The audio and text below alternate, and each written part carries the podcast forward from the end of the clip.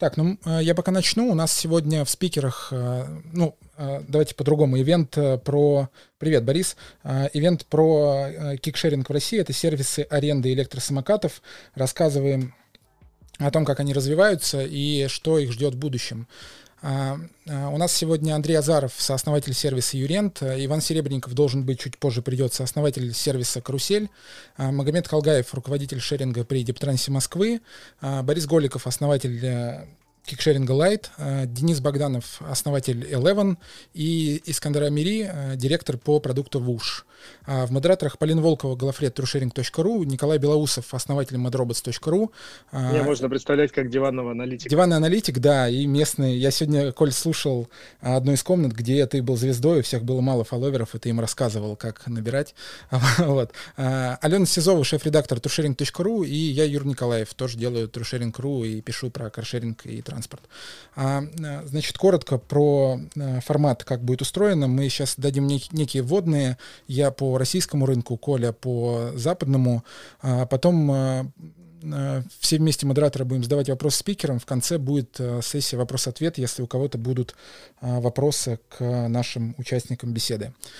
Я начну про российский рынок.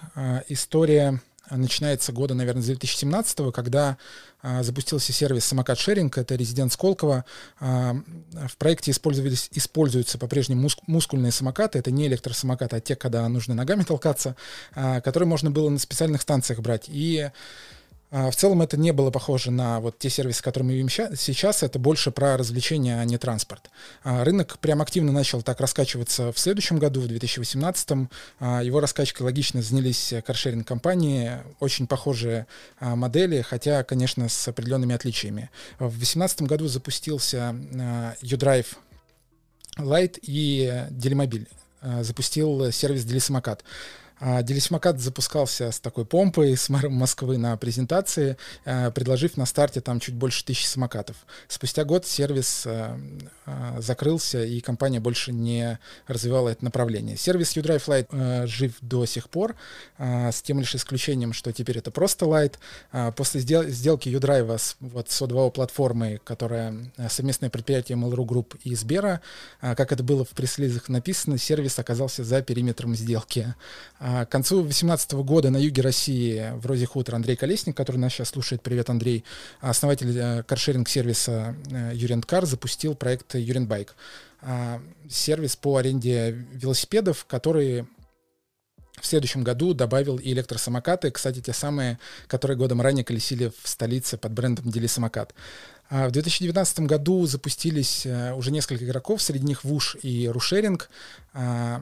И весной в 2019 году мы публиковали инсайт, ну и если хотите слух, как раз про Яндекс и про то, что они не просто присматриваются к рынку а, электросамокатов, но и активно ведут переговоры о покупке там, по-моему, 5000 самокатов.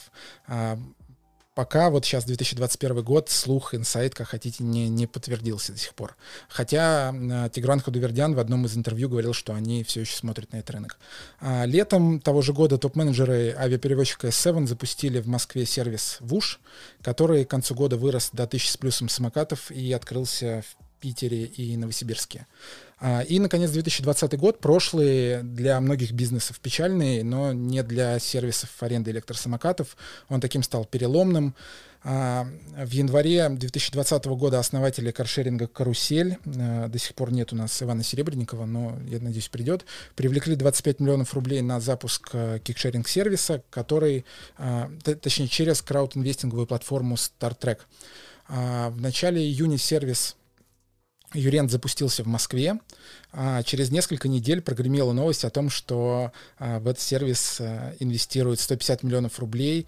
А, ребята из «Сравни такси», Андрей Азаров, а, он на спикерах, Михаил Гейшерик и основатель агентства Passable Андрей Виноградов. А, год, а, ну, так, таким прям урожайным был на новые сервисы кикшеринга. Только в Питере запустилось сразу пять операторов. А, началась такая настоящая гонка, рост парка самокатов, привлечение средств, региональная экспансия, интеграция во всякие мультимодальные приложения и так далее.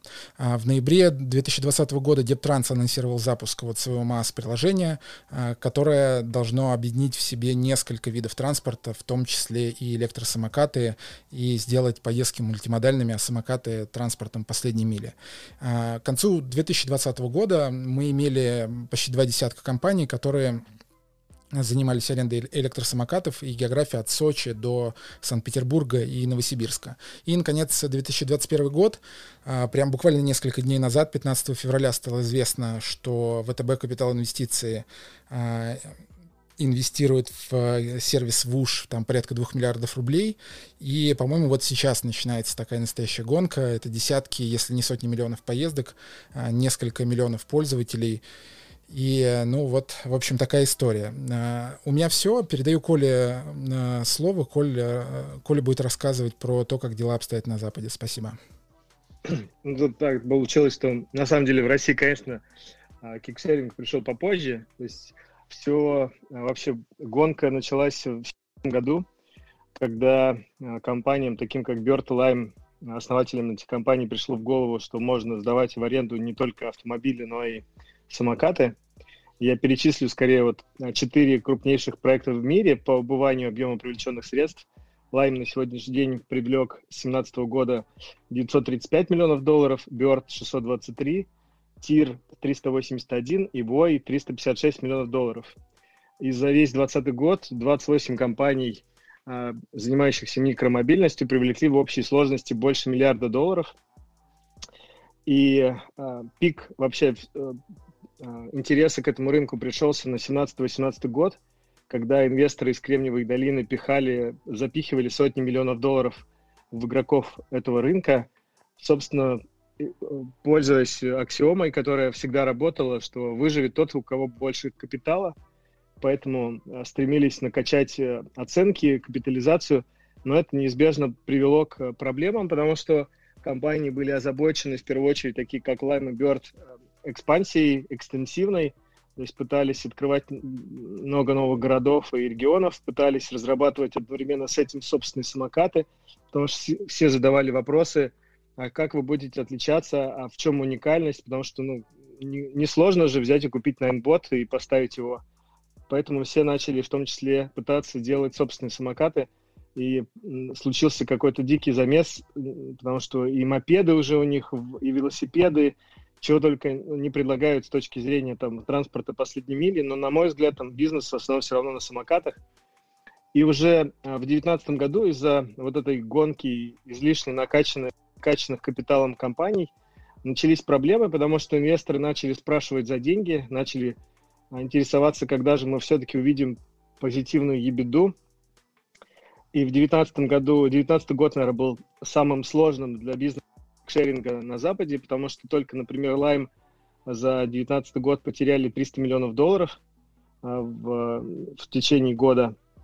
И а, все это привело к тому, что в 2020 году оценка компании Lime, к примеру, в последнем раунде, которая на, вместе с возглавляемым Uber, в рамках которого она поглотила проект Jump, ее оценка упала на 79% по сравнению с предыдущим раундом, с 2,4 миллиардов до всего полумиллиарда долларов. 510 миллионов долларов была оценка. После этого инвесторы, я думаю, с ужасом начали смотреть на рынок самокатов. Бёрд, вот я не знаю, меня могут поправить. У Бёрда последний, а, последний раунд был в 2019 году, и они а, привлекали инвестиции по оценке 2,5 миллиарда, и даун-раундов у них вроде бы не было. Если я ошибаюсь, то, ну, то есть, ну, оценка, очевидно, ниже, и в марте они прославились, вот во время пандемии они все затянули пояса. Особенно интересно было то, что, а, может быть, помните эту историю, Бёрд прославились тем, что уволили во время, а, а, во время встречи в Zoom 406 человек. Вся долина писала после этого, ну, то есть все технологические издания писали статьи с заголовками типа «Как уволить 400 человек за 2 минуты». После этой истории Бёрд получил просто максимальный хейт со стороны IT-индустрии, потому что ну, это совершенно не человеческий подход, ну, увольнять людей просто через Zoom. Ну, с другой стороны, а как им еще было их уволить? Все удаленно работали. Сила удаленки, да, я хотел сказать.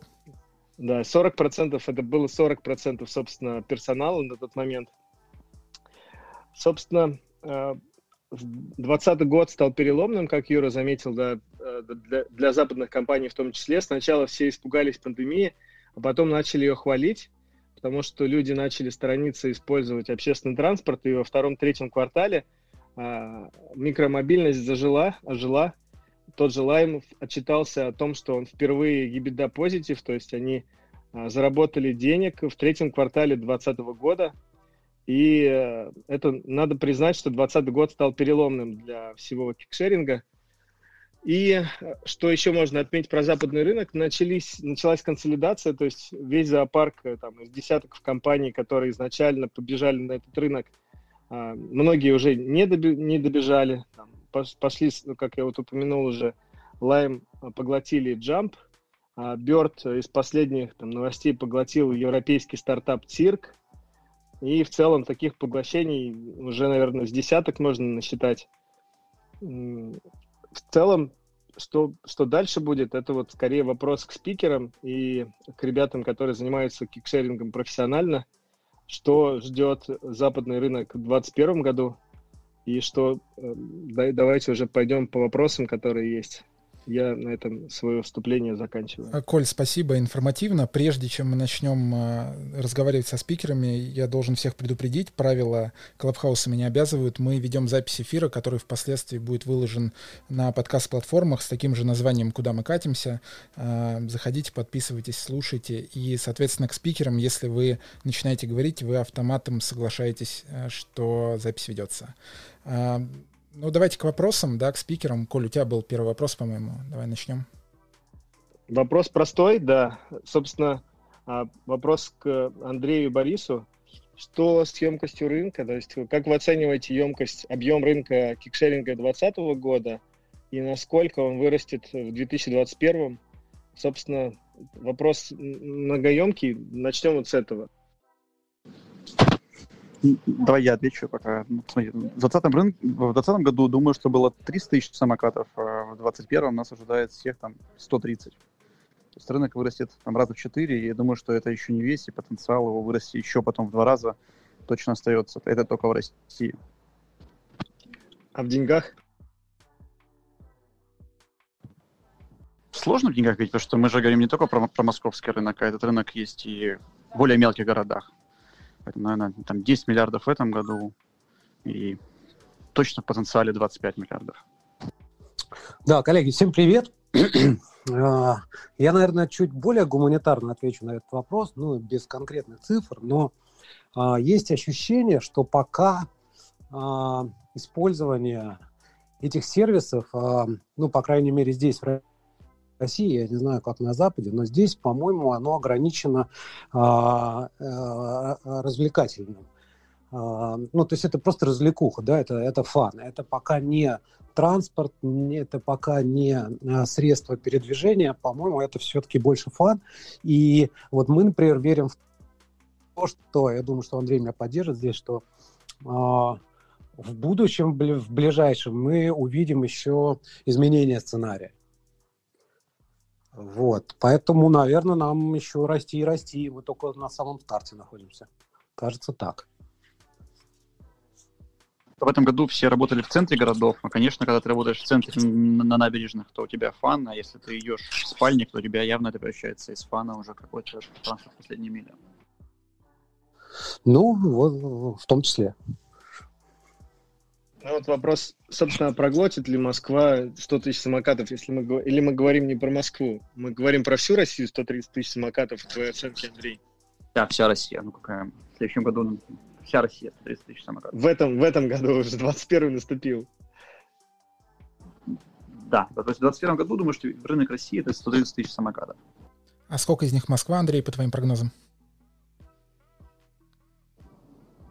40. Э, сразу к Магомеду перекидываем мячик. Магомед, запись ведется. Если говоришь э, согласен с этим, 40 э, тысяч самокатов в Москве. Это хорошо, плохо, справится Москва, нет? Условия принимаю. Что касается 40 тысяч самокатов в Москве, да, глобально да, потому что если мы говорим о том, что это вся Москва, а не о том, что это пределы Бульварного кольца или пределы Садового кольца, если это равномерно распределенный флит по всему городу, это ок.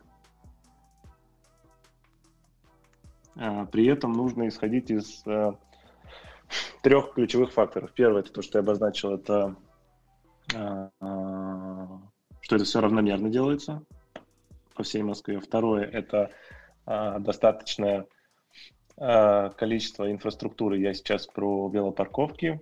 И третье, это гибрид такой. Это правила пользования инфраструктурой, там, дорожками, велодорожками, велополосами, тротуарами, дорогами – Э, ну, а также, соответственно, способность текущей там инфраструктуры вместить эти 40 тысяч самокатов. Но э, глобально, да. А, Магомед, а скажи, пожалуйста, сколько вот, ну, действительно по-настоящему нужно самокатов на, там, не знаю, квадратный километр Москвы или там на тысячу жителей? Вот есть же какие-то, ну, примерные расчеты, да, такие? Да, мы смотрели density, исходя из э, плотности населения, исходя из э, там, площади Москвы. А, смотрели, и, в общем, очень сложно было определить ключевой критерий, э, будь то э, площадь или э, количество жителей, потому что, ну, я думаю, ты прекрасно понимаешь, что для, например, района там Люблино-Марина и для района э, Хорошо Мневники это совершенно там разные будут показатели. И вот э, на самом деле так мы подбирали пиковое значение, исходя из там, количества жителей Москвы реального, исходя из э, плотности заселения э, районов жителями. А вот получили цифру там в районе от 35 до 55, это такая большая, там, безусловно, это там не, не очень маленькая вилка, но это то, что, в принципе, там окей для населения, там, понятно, есть официальное значение 12,5 миллионов, есть неофициальное значение, там, порядка 20 миллионов, есть понятие там, экономически активных граждан, есть понятие людей, которые там допущены к управлению этими электросамокатами шеринговыми. Но вот исходя из этого, да, примерно там 35-55 вилк там достаточно большая получается. Но не более 55, это, наверное, самый-самый большой потолок. И если все будут прям равномерно по Москве размазаны. Слушай, ну, а, я просто в эту же тему, а, есть ощущение, что а, давай по-другому. Э, у нас есть каршеринг, э, где там 25 тысяч машин примерно, да, в Москве находится. И а, есть ощущение, что для кикшеринга это вообще ну, какие-то очень маленькие цифры, потому что а, не нужны права, да, на, на нем проще там ехать, э, его легче осмотреть там, и кажется, как будто а, значительно больше пользовательская база будет у этого сервиса. Она уже сейчас по факту догнала каршеринг, там по 2 миллиона пользователей, да, у крупных сервисов. А, и есть ощущение, как будто нужно больше. Вот ты называешь цифры там 30, как ты сказал, 35-40, да, 35-55 больше. Ну, средний давай 40 обсуждать для простоты восприятия. По, по, по факту в два раза больше, чем машин каршеринга, да? Ну, чуть меньше, но да. Э, тебя смущает, что это слишком маленькое? Да, мне кажется, это мало, да. Ну, я, я пока... Ну, смотри. Да, да, говори. Безусловно, в кикшеринге ниже там, порог входа, то точка входа, она дешевле, да. она проще, она удобнее, она не требует ВУ, не требует больших денег, не требует опыта вождения, стажа, возраста и еще много чего. А, но при этом, а, вот опять же, как вот ты говоришь, способна ли Москва вместить? С точки зрения города, я, с точки зрения города я цифру примерно обозначил. Что касается пользователей, ну, наверное, пользователям всегда мало пользователям каршеринга мало, э, тем, кто ими пользуется. Жителям каршеринга много, тем, кто им не пользуется. Вот с целью соблюдения баланса интересов там, граждан, э, тех, кто пользуется, тех, кто не пользуется, города, вот примерно так. Я не считаю, что это мало, э, это на самом деле очень много, если учесть, что в этом сезоне у нас порядка 6 тысяч активно ездило, 5-6 тысяч самокатов, и их было много но была проблема, что они были в большей степени сосредоточены в пределах третьего транспортного кольца. Uh-huh. Вот велобайк, он за счет того, что по станционной модели работает, и он распределен там по городу, а концентрация не так сильно ощущалась, и 6 1500 велосипедов, которые работали, они создавали э, большее ощущение покрытия, большее ощущение присутствия. То есть я все, опять же, свожу к равномерному распределению в городе. А, понял, спасибо, Магомед. Давайте дальше поедем. У нас э, полно вопросов. Я боюсь, мы не влезем в, а, там, в полтора часа. Коль, следующий тоже твой вопрос. Ну, вот вопрос к Магомеду, да. То есть сейчас вот две недели назад прошла новость о том, что готовятся поправки в ПБДД для электросамокатов. Собственно, от Минтранса, по сути, зависит развитие этого рынка. И понятно, что можно случайно его просто уничтожить на корню, введя какие-то ограничения, связанные с использованием самокатов. И что в этом плане, как вы считаете, как государство может повлиять на рынок и планирует ли оно как-то вообще сейчас его регулировать в ближайшее время? А что касается правил дорожного движения, мы состоим в рабочей группе с Минтрансом, совместно участвуем в, э, в нормотворчестве, даем свои комментарии, свои правки к проекту ПДД.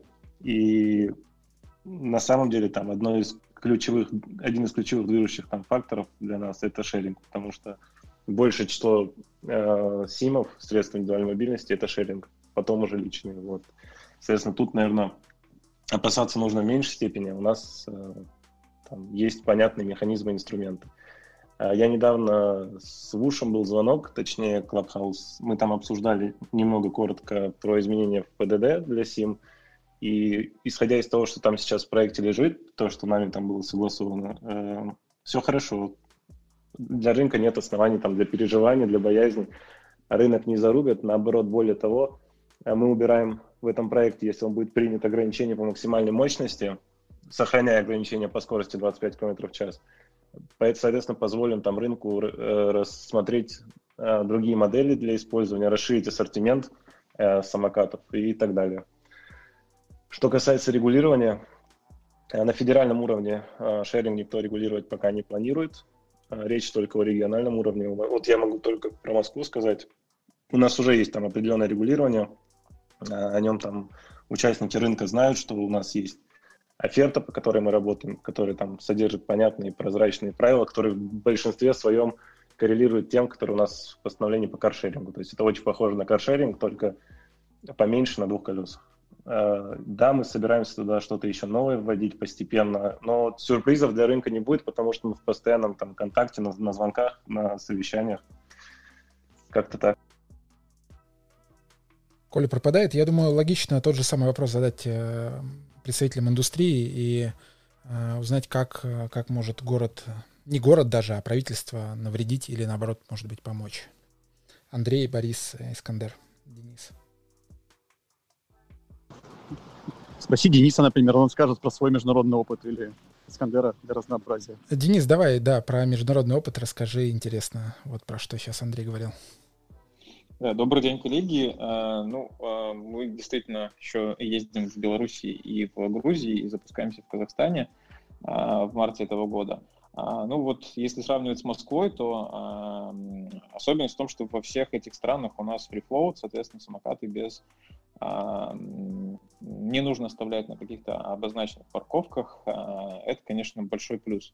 Но в то же время я соглашусь, что а, это, а, этот сервис не должен мешать мешать пользователям, либо же тем, тем же прохожим и так далее. Поэтому здесь ну, регулирование, особенность там, регулирования в Москве есть, но при этом я думаю, что есть возможности его э, менять, э, делать и сервис лучше, и, соответственно, оставлять, э, сохранять порядок в городе.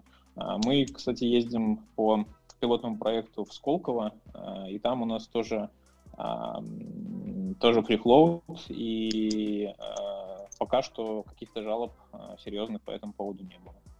Э, так если говорить по, что касается регулирования, то, конечно, здесь а, аккуратно нужно подходить, как на мой взгляд, к а, тому, где ездить и как ездить, и как парковать самокаты. Один из ключевых, а, мне кажется, факторов, фактор скорости, мощности. Здесь однозначно нужно регулировать только скорость, при этом мощность оставлять на откуп на откуп сервисов, потому что все города и рельефы разные, поэтому, мне кажется, оптимально это регулировка скорости.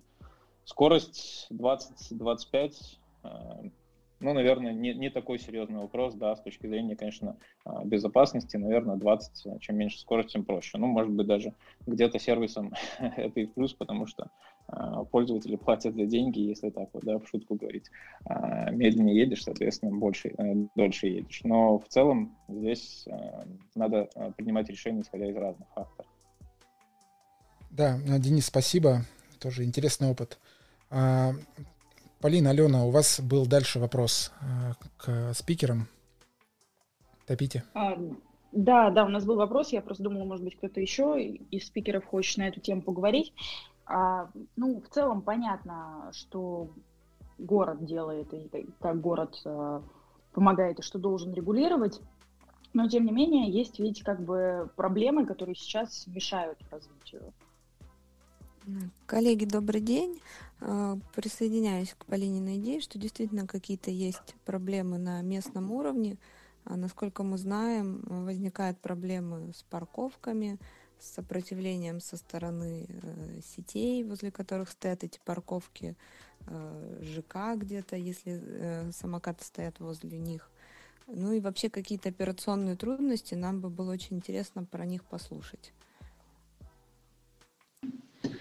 Ну, у вас же был, по-моему, опыт как раз с Петербургом, где X5 были против э, велосипедов Bike, по-моему, такой был опыт. Да, да, да, было такое. Ален, расскажи коротко. А, там э, припарковался клиент смартбайка, приехал в пятерочку за продуктами, и пока он стоял, успел, успела пятерочка высказать свое негодование по этому поводу. А, дошло до разбирательства, до, до писем каких-то, а, что э, это самозахват территории и как-то нет понимания того, что наоборот э, такие сервисы привлекают дополнительный поток людей, которые бы ножками и дошли, а на э, микромобильности они бы туда доехали. В общем и целом, а, вопрос наш в том, что сейчас мешает развиваться какие есть проблемы, которые компании собираются решить, и если у вас нет инициативы ни у кого, то я вас буду мучить. Денис, расскажите о вашем опыте. Ну вот если а, из операционных вопросов, если честно, мне кажется, ну, пока что все решаемо. Таких каких-то кардинальных запретов нет. По поводу опыта с э, парковкой самокатов, у нас было тоже несколько инцидентов, когда э, собственники, ну, арендаторы земли, э, ну, это больше, наверное, было на уровне какого-то персонала, который хотел там э, выделиться. Вот эти были инциденты по поводу того, что пользователи оставляли самокаты, но, в принципе, это все э, достаточно быстро решалось, и в последующем а, для меня, честно говоря, по торговым сетям, а, сетям был а, сюрприз, что они против. К нам, наоборот, приходили торговые сети и просили выставлять возле них самокаты, да, э, ну, мне кажется, это, наоборот, для них абсолютный плюс. По поводу парковок, ну, например, у нас в Минске сейчас администрация а, по всему городу наносит э, такие специальные, ну, как парковочные места для автомобилей, разметка, точно так же парковочные места для э, самокатов, это тоже free flow, то есть нет обязательства э, парковать где-то в другом месте, но, э, в принципе, вот такое, знаете, обучение э, пользователей, э, чтобы просто-напросто уважение к другим там, прохожим, чтобы самокаты не мешали.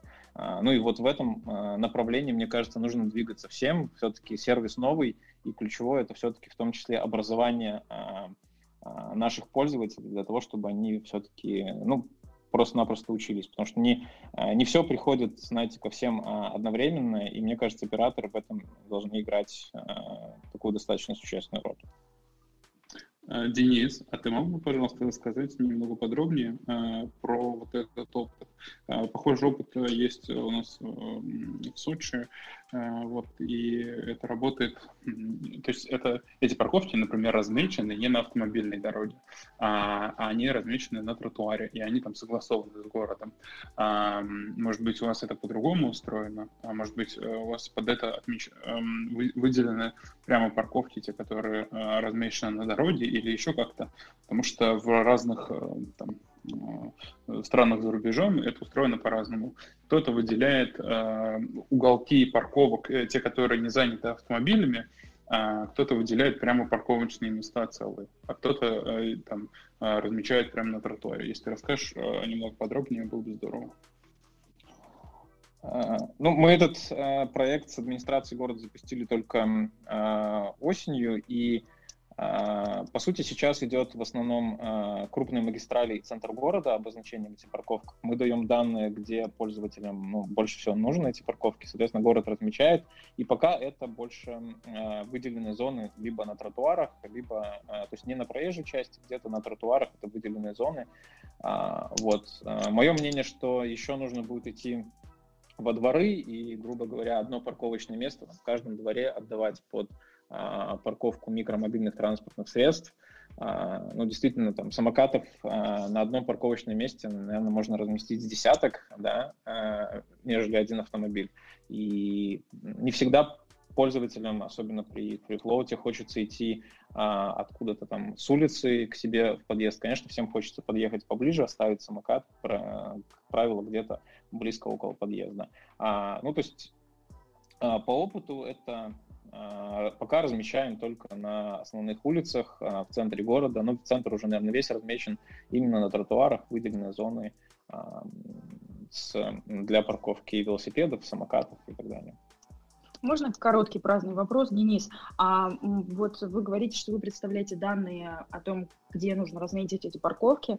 Вы их как-то анализируете или это обратная связь от пользователей?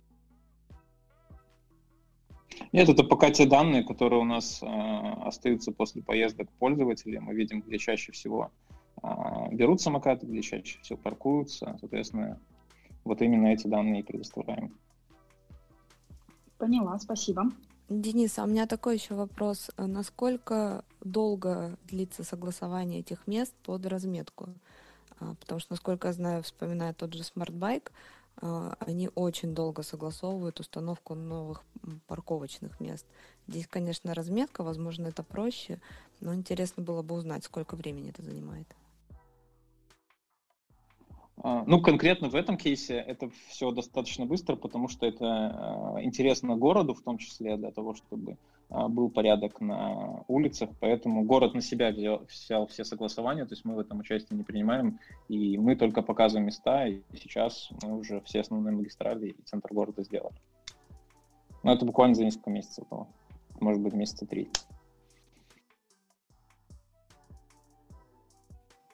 Спасибо большое. Есть ли у спикеров кого-нибудь еще желание по, на, по этой теме высказаться? Или идем тогда дальше? У меня короткий вопрос к Денису. Подскажите, у вас сколько кофе? Я просто пропустил, может быть, какой филит у вас э, в городе? А вы про Минск имеете в виду, да? Да, да, да. А, ну, в Минске у нас а, где-то около 1200-1300 самокатов. Угу, окей, спасибо.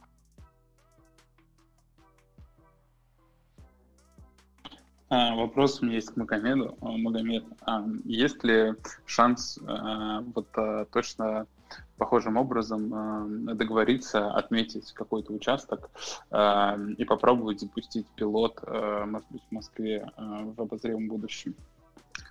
Мы этот вопрос неоднократно прорабатывали еще до того, как в Париже эти зоны нанесли. Причем это было так подано, что это какое-то революционное решение – в этом году как раз они разыграли пару госконтрактов э, и разметили 2000, по-моему, парковок на 6 мест по всему Парижу. Мы это еще там в 2018 году прорабатывали на старте дели самоката и лайта. Потом в 2019-2020. Э, более того, прорабатывали не просто разметку, а использование биконов, использование Laravan, RFID, тех технологий, которые там позиционируют для увеличения точности и так далее. Но в конечном счете все сводится к самому простому и банальному там, человеческому фактору, к вандализму, к выбытию, к порче имущества, к кражам и не к самым приятным последствиям. А пользовательский опыт там не самый позитивный получается. Это с учетом количества э, самокатов в Москве уже существующих и планов по их по увеличению этого количества а у нас просто будут такие аккуратно по всему городу размеченные свалки с горки с самокатами. Вот есть такой риск. Я не могу сказать, что когда на одну велопарковку крепят 30 самокатов, это намного лучше и там эстетически выглядит приятнее. Но это происходит реже, и все-таки а, факт фиксации там замком к чему-то, это и с психологической точки зрения, и с социальной, это очень важно с точки зрения поддержания порядка в городе. Поэтому пока нет, э, э, с учетом того, что мы это уже смотрели, пилотировали, нет, сейчас в этом потребности никакой нет. У нас есть э, определенная модель с использованием городских велопарковок, и она считается там одной из самых оптимальных, потому что пробовали и станционные модели, и такой около free-floating, и пробовали зоны какие-то размечать, но ни разу это успехом не увенчалось. Коллеги, Спасибо. Меня... Да, прошу прощения. У меня такой вопрос э, про Петербург и про их э, прошлый опыт прошлого лета. А, по нашим подсчетам, там прошлым летом был, э, был парк больше, чем в Москве самокатов. И, собственно, мне хотелось спросить, почему... И очень много было игроков там разом вышедших на рынок. А, мне хотелось спросить, почему такой бум был возможен в Питере, и как вы думаете, возможен ли он в Москве? И что этому может помешать?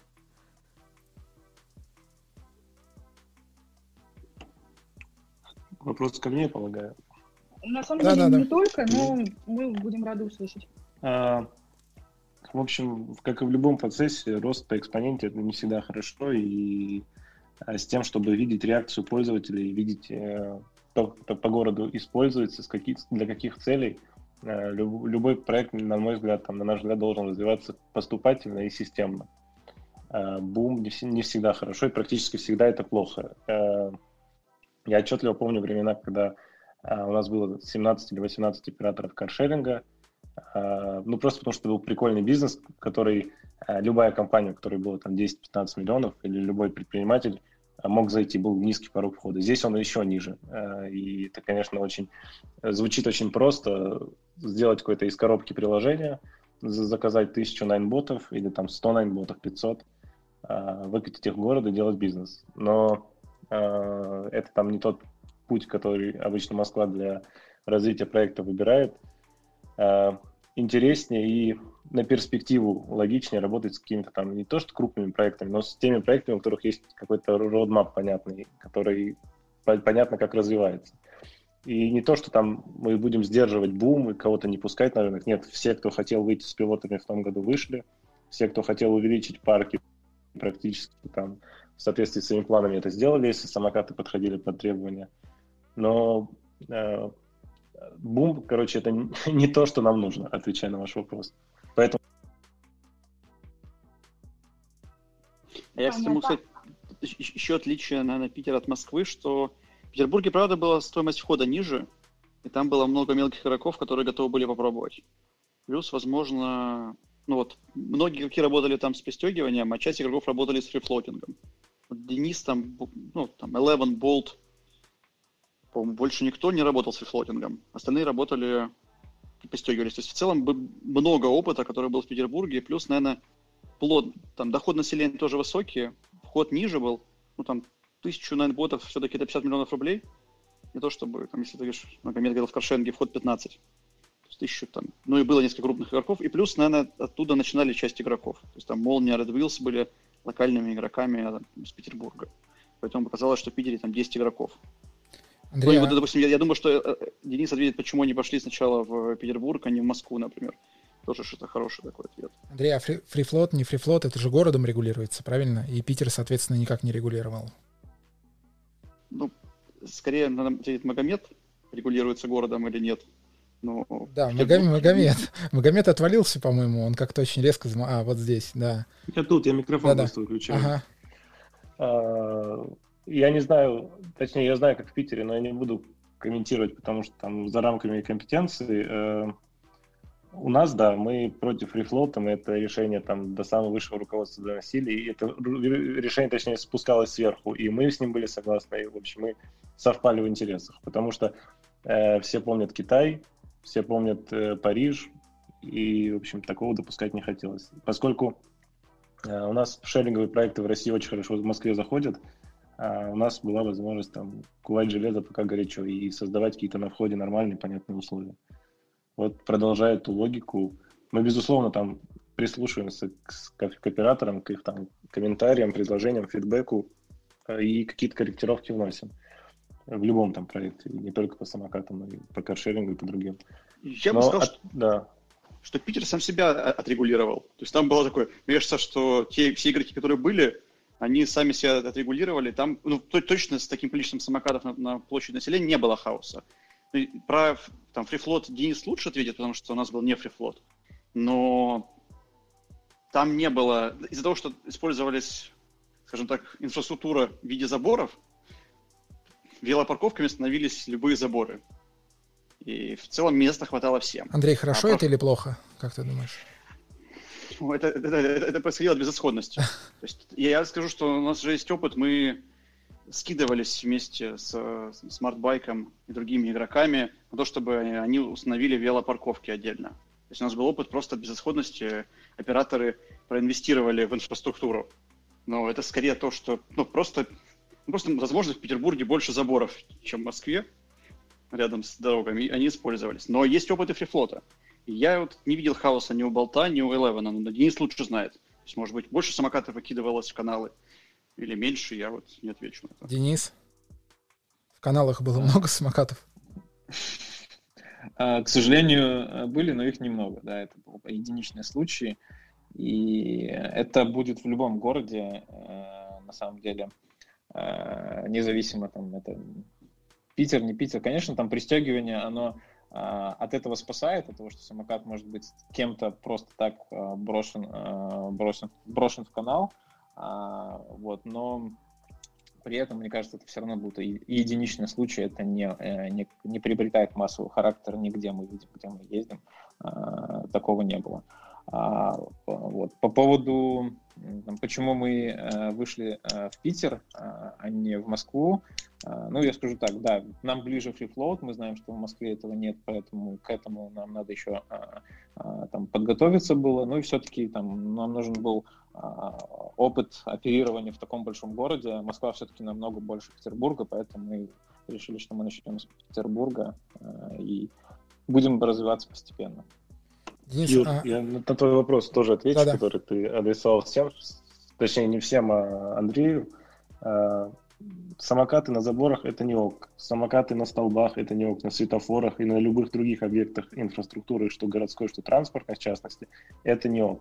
А, самокаты должны э, пристегиваться к велопарковкам, к специально разработанному инфраструктурному объекту, предназначенному для этих целей. Uh-huh. А рядом с заборами ходят люди, рядом со светофорами и знаками, там, столбами ходят люди. И одно дело, когда это у тебя там, например, широкий какой-то проспект, где много места, но представь себе что-нибудь такое на, в центре на Рождественке где-нибудь э, на Кузнецком мосту, да или вообще в любой там, точке Москвы, где большой пассажиропоток, который ну, люди, где люди идут на остановку и так далее. Я понимаю, да, ты обозначил опыт Франции, Китая. Денис, а фрифлот, не фрифлот по бизнесу, по экономике, как, как э, на твой взгляд, что э, лучше работает? Ну, на мой взгляд, лучше работает э, FreeFloat, но мне сложно оценивать, потому что мы не работали по-другому, поэтому э, в этом плане я не могу сказать там конкретно какие-то цифры, да, но э, на мой взгляд, когда пользователю э, удобнее э, взять где-то самокат и его ставить там, где ему удобнее, это, конечно, для него э, является дополнительным стимулом и снимает какие-то ограничения. Но в то же время я соглашусь, что все равно должны быть определенные правила, э, потому что валяющиеся самокаты это да это нехорошо и э, в этом плане конечно FreeFlow требует э, больше чуть больше э, усилий сервисной службы которая должна за этим порядком постоянно следить. Я Сашу позволения дальше по списку или Юр ты что-то еще хотел сказать? Нет, я просто хотел подвести итог темы, что Денис, когда запустится в Москве, сможет сравнить, что, что лучше по а. Ну да. А, я на самом деле хотела бы к другой теме немножко перейти. Если я ничего не путаю, Борис в начале нашей с вами беседы сказал, что он считает, что пока что самокаты это фан, это развлечение. Вот, и я на самом деле с этим абсолютно согласна. У меня, как у жителя Москвы, в котором даже работает шеринг в районе, в котором я живу, нет ощущения, что я могу использовать это как транспорт. Вот, и я хотела бы вас спросить, пользуясь возможностью, а как вообще, что надо сделать, чтобы кикшеринг стал реальным транспортом последней мили? Что для этого нужно сделать вам, что для этого нужно сделать городу, может быть, еще кому-то что-то надо сделать? Есть желающие ответить или мучить персонально? А, а вот пусть Искандер отдувается. Да, хорошо. А, по-настоящему у нас довольно много, скажем так, у нас больше половины поездок а, по, проходят по транспортному сценарию. А, это и поэтому невозможно сказать, что это не транспорт или там не транспорт последней мили. По крайней мере, в, в большей части зоны, зоны покрытия. Может быть, есть еще какие-то а, участки зоны покрытия, в которые это там а, ну, не работает так хорошо. Но как бы у нас есть как, какая-то там обратная а, статистика, да, данные, которые подтверждают обратное. Вот, Я... а, да. Я просто хотела спросить, если, ну, как бы вы считаете, что у вас в этом плане успешный опыт, может быть, поделитесь какими-то ключевыми факторами, которые на это повлияли и позволили, ну, конкретно вам вот сделать это половину поездок транспортными. Просто я понимаю, что в центре, может быть, люди в пределах Садового кольца от офиса к кафе могут ездить на самокате, но за пределами Садового у меня вот нет ощущения, что кикшеринг действительно работает как транспорт. Ну, э, у меня есть просто личный пример, что я сам живу за пределами Садового кольца и пользуюсь шерингом для того, чтобы добираться э, да, до работы вот, э, в сезон, соответственно. Э, что кас... Ну, если мы там теоретизируем э, насчет того, что, что было бы хорошо, чтобы это был там транспорт последней мили, э, то, ну, есть там два больших направления, в которых э, предстоит еще развиваться – ну, индустрии. Первое — это чтобы эти поездки хотя бы как-то умещались в бюджет. То есть этот job to be done, этот транспортный сценарий уже сейчас как-то обслуживается. Например, у человека есть машина, и э, если совокупность э, стоимости его поездки на самокате и метро окажется ниже Э, чем на автомобиле, может быть, он скорее тогда воспользуется самокатом.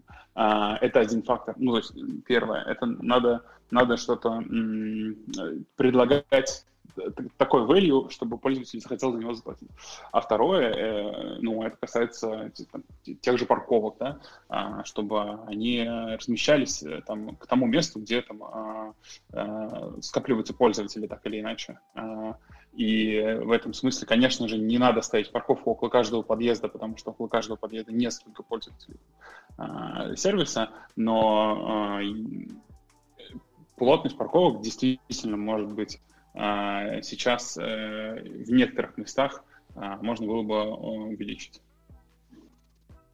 Искандер, а есть э, данные? Может... Извините, пожалуйста, вот у да, меня да, вопрос. Искандер, я, я, я, может быть, туплю как-то, но я вот э, искренне интересуюсь, как вы понимаете, по какому сценарию проходила поездка? То есть вы как-то посчитали, что 50% поездок происходит по сценарию как-то транспортно? Вот э, как, как, как вы понимаете это? А, но это отношение пройденного пути к отклонению. Ну, типа, давайте, давайте будем, будем, э, например, мы Например, мы попробуем договориться, что если пользователь скорее едет а, и его не болтает из стороны в сторону, то, а, наверное, это транспортный сценарий. И, или если пользователь совершает какие-то повторяющиеся поездки, то это скорее транспортный сценарий. Или если он не начинает поездку и не завершает в одном и том же месте, а, ну, то есть там какой-то, какая-то, какая-то комбинация из этих параметров а, будет вам давать ответ на, на вопрос, транспортная это поездка или нет. Я бы добавил еще общий вопрос э, Искандера. Э, у нас тоже там есть критерии транспортных поездок, они для разных видов транспорта различные, то есть для каршеринга одни, там тоже есть нетранспортные поездки, что примечательно, для велобайка другие. Для самокатов мы вырабатывали, исходили из следующего. Транспортная поездка – это, вероятнее всего, та, которая совершается в будние дни. а четверг туда причем под вопросом. Вероятнее всего, это та поездка, которая совершается в утренние часы э, с 7 до 10, до 11 и с э, там, 16 до 20. Э, это та поездка, которая не раунд-трип э, из точки А в точку Б. Это поездка, которая совершена по максимально короткому маршруту, э, самому такому быстрому. И это та поездка чаще всего с средней, чек, средней дистанции, которая не превышает там 8 километров, 7 и средний чек не превышает там, 400 рублей. Понятно, что эти все параметры можно двигать ползунки влево и вправо. Я не говорю, что это истина в последней инстанции, но это такие базовые критерии, плюс-минус, из которых мы, мы вот, например, в департаменте исходим при определении э, критериев транспортных поездок на самокатах. Классно. Ликбез э, получили, поняли, как э, продукты определяют, что такое транспорт последней мили и поездка. Что делать-то? Как, как сделать, чтобы он работал как транспорт последней мили? Вопрос в этом был. У кого какие идеи? Э, давай, Магомед, э, есть, есть идеи? Что вы э, да, планируете да. делать? Да, вот классно, послушайте. А, во-первых, хотелось бы ответить на первый вопрос, что вообще делать? Делать хороший сервис. Вот у ребят хороший сервис, и поэтому там много поездок, и у этого, у этого множества поездок высокий процент транспортных поездок. Как бы, как бы это банально и приторно все не звучало. Что касается баланса между транспортными и рекреационными поездками, ну, запрещать людям совершать рекреационные поездки, наверное, не нужно. Э, очевидно, не нужно, потому что это один из способ, там, способов проведения досуга и развлечения. Но повышать процент транспортных, да, безусловно, нужно. Для этого э, я вот скажу, как пользователь самоката, у которого есть мой личный самокат, самокаты шеринговые, которые я использую. Для меня сдерживающим фактором зачастую являются магистрали и большие дороги. А, я не могу пересечь там, район Рижской эстакады, не, спустив, не спустившись в подземный переход. Это некомфортно. А, иногда для меня слишком узкий тротуар. Я не всегда понимаю, где мне лучше ехать. По правому краю там, проезжей части, либо по тротуару. Вот это, наверное, в большей степени и стоимость. Если это дорого, я поеду на каршеринге. Я поеду на каршеринге и один буду сидеть в четырехместной машине вместо того, чтобы там спокойно ехать на самокате. Просто как ты сейчас не православно ты про снижение нагрузки на, на дороге да, но... города. Но я скажу так, что э, я поступлю так, потому что как пользователь, потому что это дешевле и комфортнее. А Логично, Если да. самокаты будут дешевле, просто хотелось бы, конечно, сказать, что мы тут все святые и э, в автомобиле садимся только там по праздникам. Нет, я постоянно пользуюсь каршерингом, просто потому что я люблю водить, и мне нравится там, как это все устроено. Но я бы с большим удовольствием ездил на самокате, если бы не два фактора. А, постоянно ездил на самокате. Первый фактор, это, повторюсь, дороги. Мне зачастую очень страшно выезжать. Второй – это стоимость. Соответственно, стоимость – это то, что определяется рынком, и то, что определяется игроками. На это, наверное, город в меньшей степени может повлиять. И вот тут сразу и, вопрос наверное... к участникам рынка. Много из того, что мы видели по Э, от, от нашего сообщества в том числе и в целом в интернете стоимость кажется, ну, во всяком случае, пользователям запредельно высокая, они сравнивают ее со стоимостью минуты в каршеринге, хотя это тоже выросло в последнее время достаточно. А, откуда такая, так, такой прайс? И будет ли он ниже, если вы будете агрессивнее конкурировать друг с другом? Андрей Азаров, давай на сцену. Ну, у меня простая логика. То есть я считаю, что последняя миля – это поездка стоимости э, одного капучино дешевой кофейни, которую я могу, выходя из метро, пить каждый день. Ну, и, и не переживать за мой бюджет. То есть это там 90 рублей. А если мы говорим там one bucks кофе, это 80 рублей. И вот это там поездка на 1-1,5 километра. За 400 рублей каждый день я еще на Starbucks не заработал, поэтому я 400 рублей в день не могу платить за самокат. Это в одну сторону. То есть, наверное, вот если last mile будет стоить до 100 рублей, то, наверное, он будет явно расти, а может быть даже дешевле. Вопрос, как бы, что слышно от других участников, все, наверное, переживают, что это слишком дешево.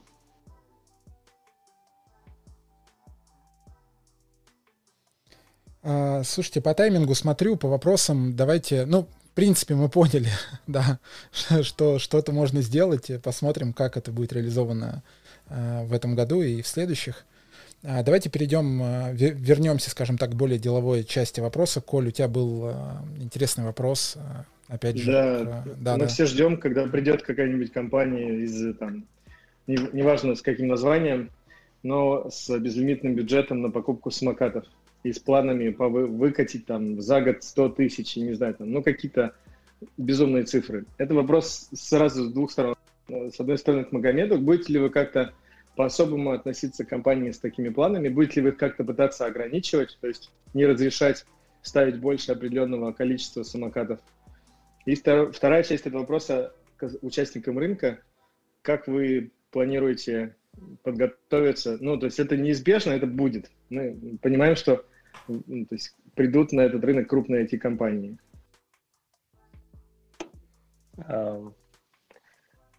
Ты, да, Николай, при формулировании вопроса использовался сначала сказано было про специальный подход, а потом про ограничения. Специального подхода не будет. Подход ко всем равный, э, вне зависимости от компании.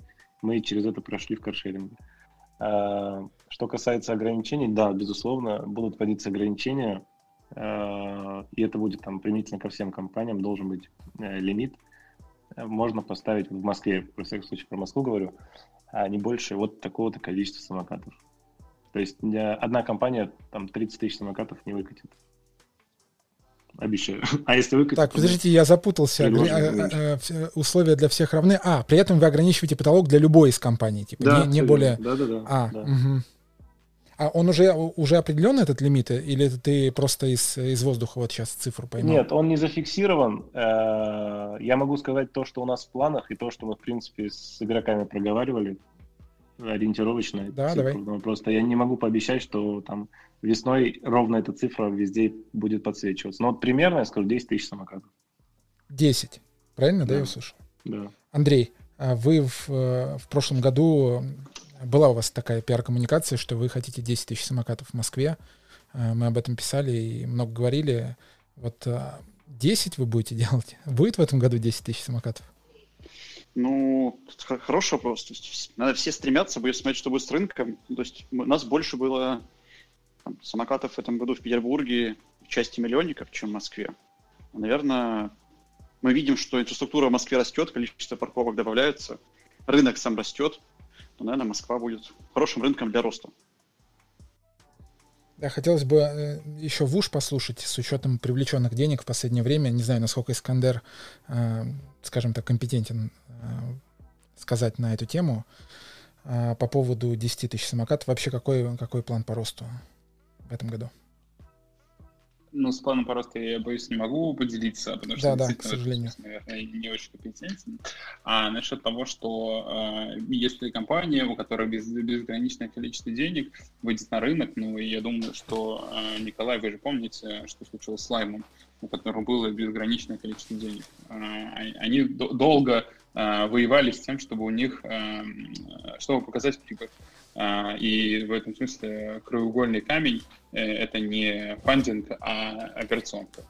И, ну, получится у тех, у кого ну, будет э, хорошая операционка, а не у тех, э, кто сможет насыпать самокатов в город, чтобы их потом разгребали из завалов.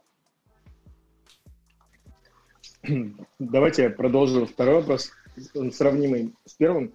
Вот недавно концерн Калашников, да, на удивление, объявил о том, что они планируют выйти на рынок э, электротранспорта с разработкой собственного решения и, ну, кикшеринга.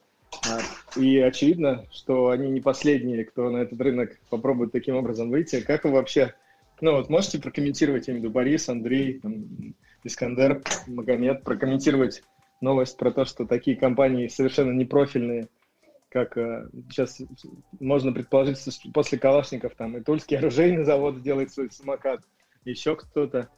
Что вообще вы считаете, э, стоит ли воспринимать всерьез э, планы таких компаний? Давай я тебе отвечу, Коля, как человеку, который пытался производить электрочайники в России. Э, как ты знаешь, производство сложных IT-продуктов э, трудоемкий процесс. Немного примеров, которое получилось компании в России наладить свое производство. Остальные все производят в Китае. Поэтому вряд ли желание будет большое, но, возможно, там будет не электросамокат, а просто хороший, неубиваемый, легко разбираемый, вечный, обычный механический самокат от Калашникова. Так, еще кому-то по теме есть что сказать? Что, что будете делать, когда придет большой крупный игрок с большим бюджетом, профильный, непрофильный, неважно? Я вот, кстати, на секундочку, прям буквально, Николай начал наш эфир с того, что можно злорадствовать над Яндексом, который просрал рынок. Я вот не думаю, что просрал. Если, э, как, как мы сегодня обсуждали, вход достаточно легкий, вот, мне кажется, что ничего они не потеряли. Вот. И, как сказали, Э, в начале эфира, мне кажется, если они будут в этом или в следующем году, а я так понимаю, что мы все говорим о них, правильно ведь, когда говорим про большую В этом компанию. году сто процентов. Когда говорим про большие эти компании, да, я думаю, что про них. Ну, в общем, к Яндексу-то готовы все, нет? А вот Леонид там из Яндекса, может, мне кажется. А я, я поясню, кстати, почему, почему все такие вопросы задают. Когда Яндекс пришел на рынок каршеринга, было много компаний, э, и открывались многие. Это было там, в начале 2018 года, и после прихода Яндекса рынок прям буквально встал, и только умирали компании. И, собственно, вопрос э, по большей части в этом. А, так, ну я, я смотрю, да, ни, ни у кого э, нет э, желания ответить. Окей, давайте к следующему вопросу. Один вопрос последний от нас, и дальше дадим возможность э, задать вопросы нашим слушателям. Правила объясню чуть позже. Последний вопрос звучит так, где, где потенциалы точки роста и есть такая история, как э, экспансия, она есть внутри России, региональная, есть экспансия там в Европу, Восточную Европу. А, что вы думаете про это? Короче, точки роста и экспансия. Вот э, давайте к крупнейшим игрокам. Юрент, э, Вуш, Eleven и, ну, Борис тоже, да, интересно послушать. Смотри, мы видим много еще экспансии в России, много городов даже небольших. В целом мы там работаем в этом году в 20 городах а в следующем, ну, в смысле, в 20-м, а в 21-м хотим работать в 55. Поэтому потенциал роста большой здесь. Мы смотрим на соседние страны, смотрим, что есть в Европе, какие есть страны, в которых можно работать и конкурировать с крупнейшими игроками. Но пока что потенциал России еще не раскрыт, и он недооценен, в том числе европейскими игроками. А, а, под европейскими коллег, ты... из Вуша было, были планы экспансии там, в Грузию, Турцию, под европейскими ты болт, болт подразумеваешь? Слушай, болт, тир, вой, ну, как бы там, дот, винт. Много игроков в Европе. А что думаешь про такую компанию, как Didi, вот китайскую? Они пришли к нам с такси, непонятно, будут ли делать каршеринг, и с, э, не знаешь, смотрят ли они вообще на рынок микромобильности? Ну, у них, по-моему, есть опыт такой в Китае, но да, да, думаю, там есть, да. У них большой, большие задачи в России, чтобы достичь свой market share. Кажется, из миллионников они работают только в Казани, остальные города — это средняя полоса России, небольшие города. Поэтому амбиции, думаю, что в первую очередь такси, райдхейлинги, а дальше это другие. Не уверен, что в каршеринг кто-то пойдет. У нас, по в прошлой неделе мы обсуждали, что не то чтобы там все счастливы в нем, а дальше посмотрят. А, коллеги, а у меня вопрос про экспансию в регионы.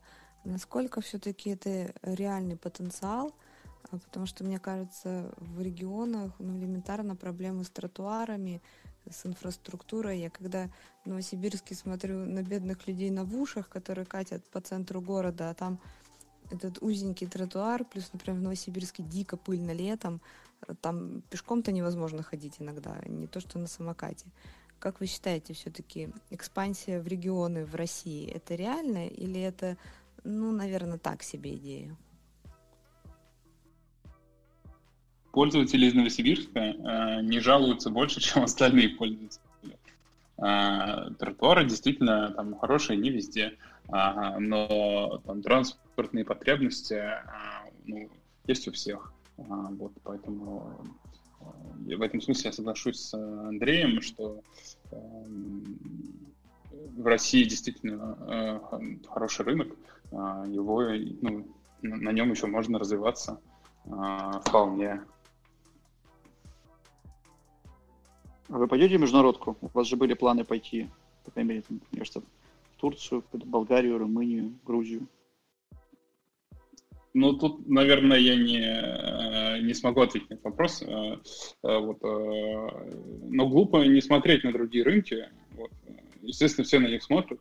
Вот. Но так, чтобы вот сейчас так ответить, я не могу вам ответить. А, Денис, по этой теме, да, к тебе вот тот же вопрос. Вы а, присутствуете и в России, и в Беларуси, по сути, ну, по факту в другой стране, да, да, Юра. А, значит, а, и по, в Грузии. По, да, пойдете, пойдете ли дальше еще в какие-то регионы за пределами России? А, ну, смотрите, я на самом да, опять же, Россия а, еще далеко не раскрыла свой потенциал, и здесь, конечно, еще большой объемный рынок, наверное, как э, все вокруг э, там страны бывшего э, СНГ, да, ну, нынешнего СНГ, но бывшие страны СНГ, э, поэтому тут, конечно, большая перспектива э, в этом плане. А по поводу регионов, э, я вижу там положительный момент, что, как правило, в регионах хуже с э, транспортной инфраструктурой, э, именно не инфраструктурой, а с транспортом, поэтому там, конечно, это может быть а, плюсом для шеринга. Но а, инфраструктура, она, конечно, намного хуже в регионах, чем там, в больших городах, и в этом, мне кажется, одна из основных проблем, которая а, которая может этому препятствовать. Все-таки это и отсутствие желания у пользователей, да, при отсутствии инфраструктуры пользоваться сервисом, да, и то, что самокаты убиваются ну, намного быстрее, при, когда отсутствует нормальная инфраструктура. В этом плане, а, конечно, большую роль будет играть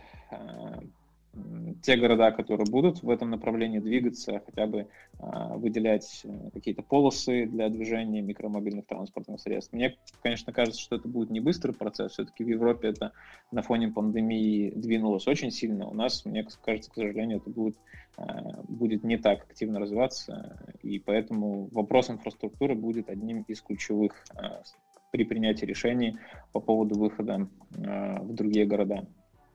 А, по поводу а, нашего развития, ну, мы и так достаточно, мне кажется, активно развиваемся, и в 2020 году вот мы вышли за пределы Беларуси в Россию, в Грузию, в 2021 выходим в Казахстан. А, ну, пока вот это те все планы, которые я могу озвучить на данный момент. Но по потенциалу, конечно, мне кажется, а, самый большой потенциал у России.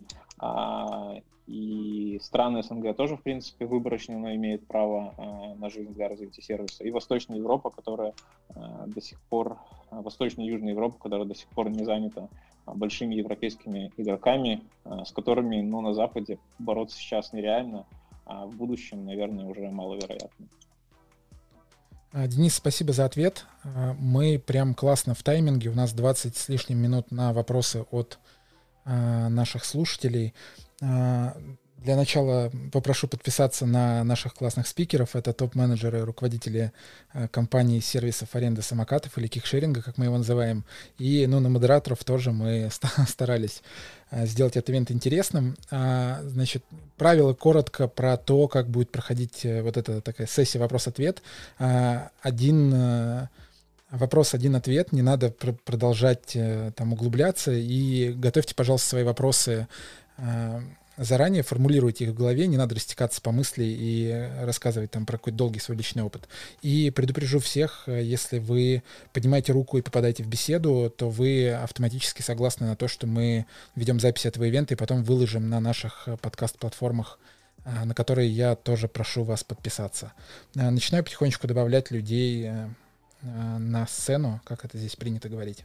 Поднимайте руки. Дмитрий, привет. Добрый вечер. Очень интересный эфир, классные спикеры. Большое спасибо за то, что собрали такую аудиторию. А, вопрос такой. А, вот я слышал разговор о том, что будет, если войдет крупный игрок, купит много самокатов. Я бы у всех пикеров хотел узнать, есть ли программы по микроинвестированию в самокаты. То есть могут ли люди покупать 1, 2, 3, 5, 10 самокатов, либо предоставлять свои инвестиции для того, чтобы компания, предоставляющая услуги шеринга, делилась доходностью с этих самокатов. Благодарю. Ну, здесь, наверное, я отвечу, потому что мы э, недавно прорабатывали достаточно активно этот вопрос, и пока мы пришли к выводу, что у нас нету юридической схемы для реализации такого, так, э, такого рода э, платформы. Просто не существует. Потому что э, с машинами мы можем такое делать. Есть U-Drive Pool, и там достаточно большое количество автомобилей уже работает, и большое количество частных инвесторов. Э, мы прорабатывали вопрос с самокатами, и не удалось найти приемлемую юридическую схему именно. У меня схема это есть, я бы просто хотел да, ее как-то с вами обсудить или с вашими юристами. Может быть, что-то я увидел то, что не увидели вы, потому что у меня есть некоторая экспертиза. Я с 2012 года мобильную электронику сдаю в аренду. Айфоны, айпады, макбуки и другую технику. Да, Денис, спасибо Нет, за рекламу. Пишите, пожалуйста, на почту компаниям, чтобы здесь э, этим эфир не засорять. Спасибо большое за вопрос. Э, я думаю, ответ есть, да? Получили? Борис ответил на вопрос. Да, спасибо да, огромное. Да, Это спасибо. Прям по существу ответили. Спасибо большое. Да. А, Макс Австрийский, следующий. А, да, всем добрый вечер. Хотел э, спросить сначала всех, наверное, спикеров, всех представителей шерингов. А, в прошлом году мне немножко, ну не знаю, мне не мне, немножко не хватило информированности, наверное, осенью о том, когда завершится сезон, потому что у всех он по-разному, и как-то иногда хочется планировать какие-то свои досуговые поездки или рабочие поездки, а тут раз, и одним днем самокатов нет. То есть хотелось бы вот что, немного, немножко больше информированности и немножко более заранее, потому что в этом году осень, как и в прошлом, задержалась, и самокаты исчезли где-то только в Вопрос-то в чем, к, Макс? К ноябрю. Я, не, я не понял. А вот, а вот. это это, это скорее пожелание, а, нежели, нежели а, вопрос. Угу. А вопрос, на самом деле, у меня К Андрею Азарову из Юрент, потому как Юрент тоже пользовался, наверное, больше всех в прошлом году. А, очень понравилась акция ваша на открытии Северного речного вокзала. Очень круто, что привезли туда очень много самокатов.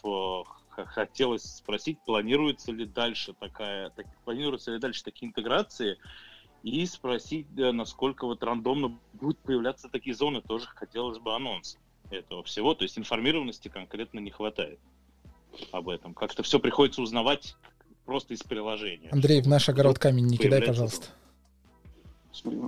Я думаю, почему такая выручка большая? Это все Максим пытался на, на Юренте. Поэтому в Москве рекорды ставили. А, и в этом году, я думаю, что мы будем работать в большинстве районов, и нет смысла уже выделять какие-то зоны, где, где будет отдельно.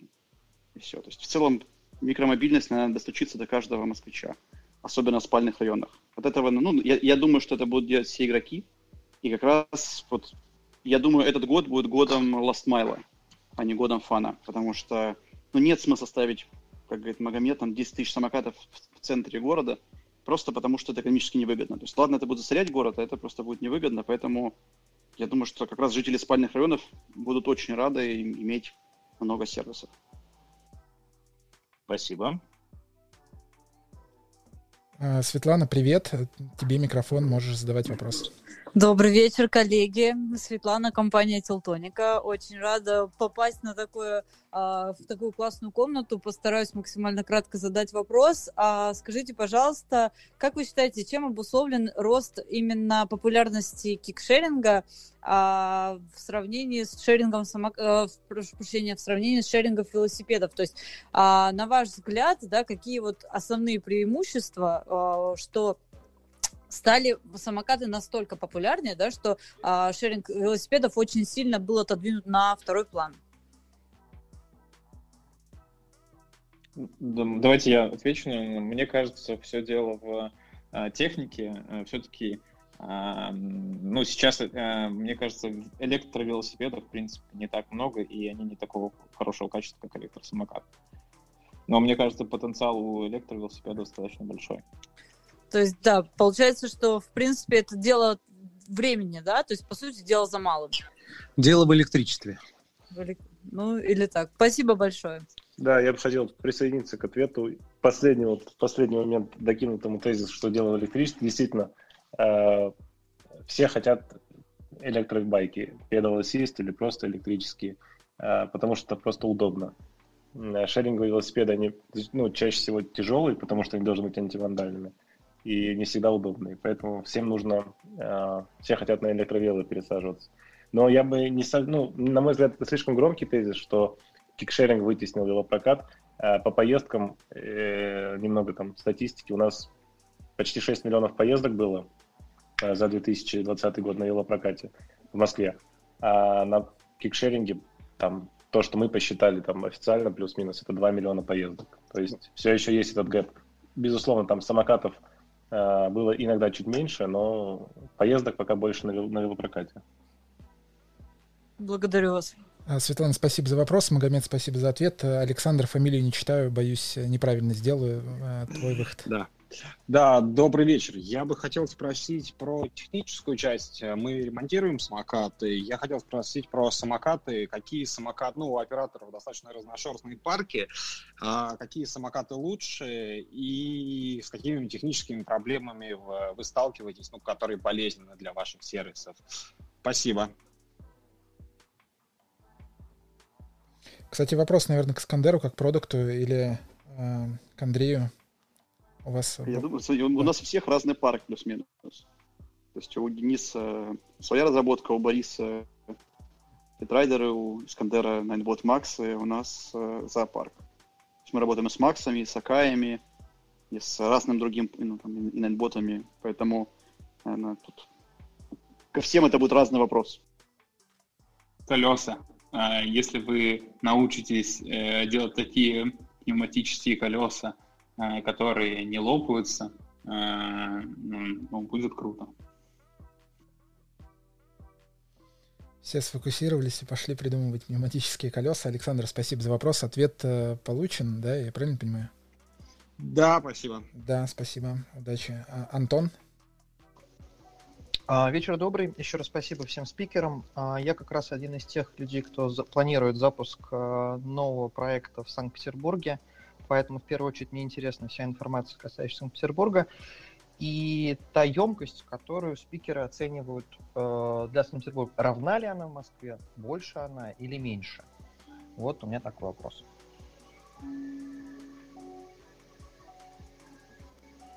Ну, давайте опять я отвечу. Антон, а микрофон выключи, пожалуйста, у тебя музыка играет там. Да, спасибо. Я думаю, что в следующем году емкость Петербурга это 20 тысяч самокатов. Ну так, не емкость, а рынок, который будет. В целом, э, наверное, емкость города сильно больше, может быть, там, 50 тысяч, но в следующем году думаю, что будет там, 20 тысяч самокатов. А, Антон, по-моему, да, прямой вопрос, прямой ответ. Э, вроде все окей. Максим, следующий вопрос, да, пожалуйста. Спасибо. Да. Всех приветствую. А, отличный Отличная комната, жаль, что я не был со старта. У меня вопрос такой. Я здесь представляю R&D подразделение компании Юджик. Мы занимаемся mobility в широком смысле. Именно как R&D подразделение меня интересует, в чем вы видите главные недостатки от тех самокатов, которые вы используете сейчас? То есть как бы выглядел идеальный самокат? Чего не хватает? Как?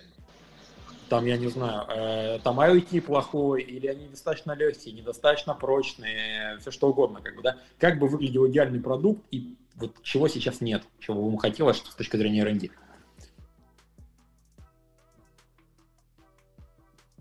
Ну, наверное... Хорошие самокаты. А, э, и производители, даже если они производят самокаты, очень э, идут навстречу хочется заметить, что они идут навстречу. И, наверное, там, если э, вы делаете девайс, который не падает, э, будет супер. Вот, э, а то они имеют такое свойство. Я бы сказал, что еще нужен девайс, который сам ездит на зарядку. О, да, точно. Это, это было вообще потрясающе и полная революция. И это бы позволило решить проблему цены. Ну, ну не проблему, а снизить цену существенно. Да. Ну, пофантазировали классно, да, до самоуправляемых самокатов, которые едут на зарядку, я думаю, еще далеко. Но, Максим, в общем, ответы такие у нас. Спасибо большое за вопрос. А, Денис с Искандером отвечали. А, Алекс, твой вопрос следующий. А, да, всем спасибо. Мой вопрос в том, что я встречал такую проблему, что я когда приезжаю в Москву с белорусской карточкой, не могу зарегистрироваться в сервисе, а когда ко мне приезжают в Минск, наоборот, с российскими карточками, тоже проблема с регистрацией. А, вот можно пояснить, а, если какой-то, ну, в чем причина таких вот блоков по а, локации сим-карт, и если вообще какой-то смысл привлекать туристов, и еще ну ладно, все, наверное. Думаю, понятно, в чем вопрос. Наверное, это вопрос э, ко мне больше. А, проблема такая действительно существует, она на уровне а, банков, использования различных а, сервисов эквайринга. А, но мы этой зимой эту проблему вроде как решили, поэтому в этом году все должно быть а, бесшовно в этом плане, по крайней мере у нас. Алекс, регистрируйся в Eleven. Спасибо за вопрос. Иван, твой вопрос Слушайте, следующий. Да. Это короткое, да, Юр, дополнение. Да, да. Совет, наверное, всем операторам. Э, это не всегда совпадает, но тем не менее добавляйте, пожалуйста, технологию Apple Pay. Э, ну или там Android Pay, Google Pay. Просто это уже там прошлый век вводить номер карточки, все, все эти коды, э, дожидаться смс, куда проще просто привязать Apple. Так, вопрос а... Алекса, мне кажется, был про сим-карту. Вот мне так показалось. Не про смс, а не про кредит. С карточкой платежной, мне кажется, проблем нет. Алекс? Да, больше по телефонной карточке. Да, вопрос с привязкой карточки проблем нет, а я думаю, что связано с фродом и какими-то другими вещами, поэтому, наверное, у тебя не получилось. Ну, я не знаю, Денис, может, лучше знает. А, ну да, я прошу прощения, я что-то подумал, что это вопрос про кредит, потому что у нас существовала проблема и с кредитными картами, как а, использовать одну и ту же карту в разных а, юрисдикциях. А вопрос с сим-картами, вот, честно говоря, про это а, а, думаю, что просто-напросто не включают почему-то другие регионы в рассылку, в смс-рассылку. А, ну, потому что другие регионы, как правило, там для туристов это дороже. А, но, опять же, у нас такой проблемы не было, но я сам сталкивался, поэтому только одно объяснение, что просто не включают некоторые регионы номера телефонов для смс-рассылки. Сами операторы не включают. Э, спикерам спасибо за ответы. Алекс, спасибо за вопрос. У нас очень мало времени осталось. Мы себе придумали тайминг полтора часа, поэтому последние четыре вопроса максимально коротко. Иван, э, твой вопрос. Да, всем привет, ребят. У меня такой вопрос. А, вот вы все занимаетесь э, развитием а, шеринга, но обращает ли кто-то из вас на рынок а, участников, у кого свои самокаты, и развивает ли для них какие-то сервисы? И как а, эти дела обстоят там в Москве, в крупных городах. Я сам из Новосибирска, вот поэтому и спрашиваю. Андрей, бери микрофон. Я просто не понял вопрос. А, а, Иван, я даже не поняла вопрос. Иван, еще раз вопрос э, переформулируй, пожалуйста, чтобы спикеры наши... Смотрите, а, есть рынок частников, у кого свои самокаты. Им, например, нужно где-то подзаряжаться, нужно где-то хранить самокаты. И вот для них никакие сервисы не развиваются. То есть, чтобы э, операторы кикшеринга предоставляли свою инфраструктуру для частных лиц, правильно я понял вопрос? Ну, как минимум. Они думают об этом или нет? Ага. Я думаю, что иногда другие процессы, а там был среди вопросов человек, который занимается сервисом и ремонтом самокатов. То есть процессы чуть отличаются. Все-таки мы больше похожи на фабрику, а не на бутиковый сервис все, наверное. Вот. Слушайте, на самом деле классный вопрос. А, вот мы э, внимательно думали над этим, пока не нашли а, правильного решения, но в целом, мне кажется, с точки зрения вообще эффективности, а, это ну, правильное направление, скажем так. То есть, конечно же, огромное количество самокатов существует, которые находятся в частной собственности, и действительно, наверное, кикшеринг-сервисы могли бы предоставлять какую-то инфраструктуру для этого. Как ее правильно организовать, ну, вопрос открытый, но, но мне кажется, направление мысли вообще правильно. Борис, ну у тебя модель такая, которая нет в рознице. Как ты будешь ремонтировать розничные самокаты? Тут запчасти, сервис, технологии. Речь, наверное, меньше Ну, мы сейчас не только про ремонт говорим. Я думаю, что здесь важно, важно на самом деле зарядка в первую очередь, а во-вторых, а, сегодня, да, сегодня, сегодня у, ну, у Лайта а, э, самокаты, ну, наверное, которых не, не существует в, у людей в частной собственности. Но это сегодня, но ситуация меняется постоянно, как ты понимаешь. Борис просто про Pump Today, только не с бензином, а с электрозарядкой. Иван, спасибо. Совершенно верно. Да, Совершенно да, Иван, верно. спасибо большое за вопрос. Следующий вопрос от Сергея. Да, всем привет. Спасибо большое за дискуссию.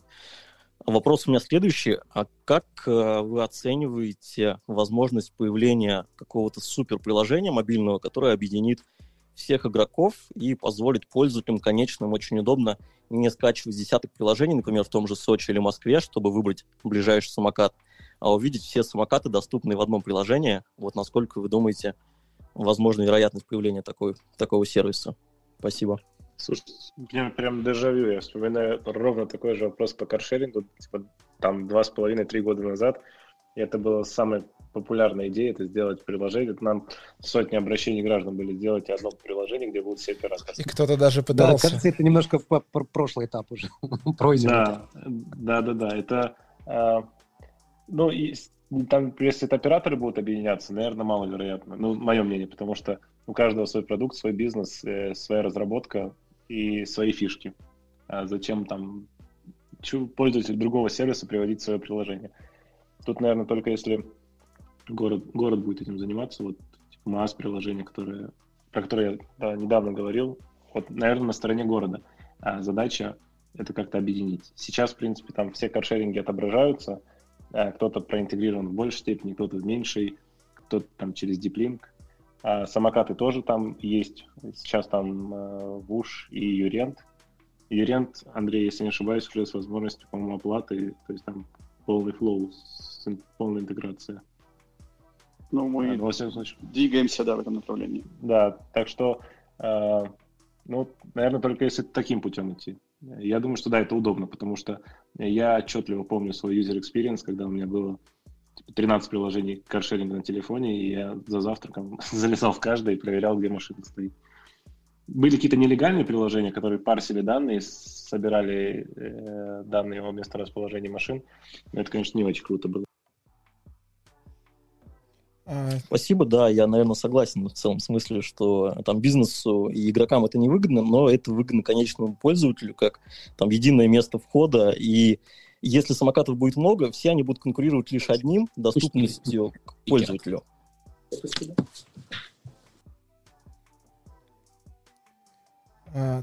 Я прослушал, вопрос был какой-то от Сергея, или он просто подвел итог? Я чуть отвлекся. Да, прошу прощения, я просто коротко резюмировал, да, свою А, мысль. Спасибо. да, Сергей, спасибо за вопрос. Прям сов- совсем чуть времени. Александр, э, твой вопрос. Да, всем добрый вечер. Вот мы с партнером имеем небольшой парк в одном из курортных городов. И вопрос у нас следующий. То есть, как считается предельно допустимое количество самокатов в городе? А почему спрашиваю? Чтобы этот тот же Яндекс, например, да, потенциально уже не мог зайти, понимая, что лимит в городе исчерпан. То есть, как будет это регулироваться? Обсуждали уже, да, Магомед отвечал. Магомед, э, если коротко, быстро сможешь ответить, будет здорово. Если я правильно понял вопрос, э, зачем или как? Как считается предельно Мгм. допули- Да, допустимое количество? исходя из, да, исходя из плотности населения, исходя из э, площади города, потому что мы пока для целей кикшеринга э, Москву видим не как 2500 квадратов, а как 900 квадратов километров. А, ну и население, безусловно. Два основных критерия, которые, в принципе, весь мир, по которым идет. Александр, от бизнеса могу сказать, что от Яндекса невозможно застраховаться. Спасибо большое. Это какой-то слоган очень плохой страховой компании. Да, Антон, твой вопрос следующий. Привет. Да, всем привет. Я Антон, компания Emotion. Строим зарядные станции для э, микротранспорта, э, самокатов, велосипедов. Любое устройство можно присоединять к нашим станциям через переходник. Мы достаточно неплохо развиваемся на юге России. В прошлом году стартанули уже в Москве. А, В принципе, наш опыт показал, конечно, конкурировать то есть, с большими фрифлоутами, то есть, ну, не в чистом виде фрифлоут, да, как работает это в Москве через велопарковки. А, Мы, в принципе, не ставим себе таких целей, да. Мы, Антон, э, извините, что я перебиваю, у нас очень время Да. ограничено. Ближе к делу, пожалуйста, к вопросу. Да, воп- вопрос такой. А, Мы э, развиваем инфраструктуру и, в принципе, готовы э, в будущем, то есть, чтобы любые э, могли э, шеринги присоединяться к станциям. То есть, насколько эта история могла бы быть интересна другим шерингам, хотел бы узнать мнение экспертов. Я думаю, что это рано поднимать этот вопрос, но, по-моему, такой вопрос был в том числе и у Магомеда, когда город, мне кажется, было обсуждение, когда город хотел строить свою инфраструктуру, чтобы все шеринги ими пользовались. Вы будете конкурировать с городом или будете строить для города? Конечно, для города, потому что, ну, по сути, мы можем быть э, универсальным, универсальной моделью, при которой любой шеринг может присоединяться к станции. То есть, может быть, вы видели уже такие станции стоят там в Москва-Сити, возле звук вкуса. У нас, у нас пока небольшая сеть, но тем не менее мы ее развиваем, достаточно сложная процедура там подключения электричества и так далее. Да? Давай, Но Антон, давай практически- рекламу, рекламу опустим куда-нибудь э, в другие каналы. Да, вопрос. Да-да-да, не вопрос, конечно.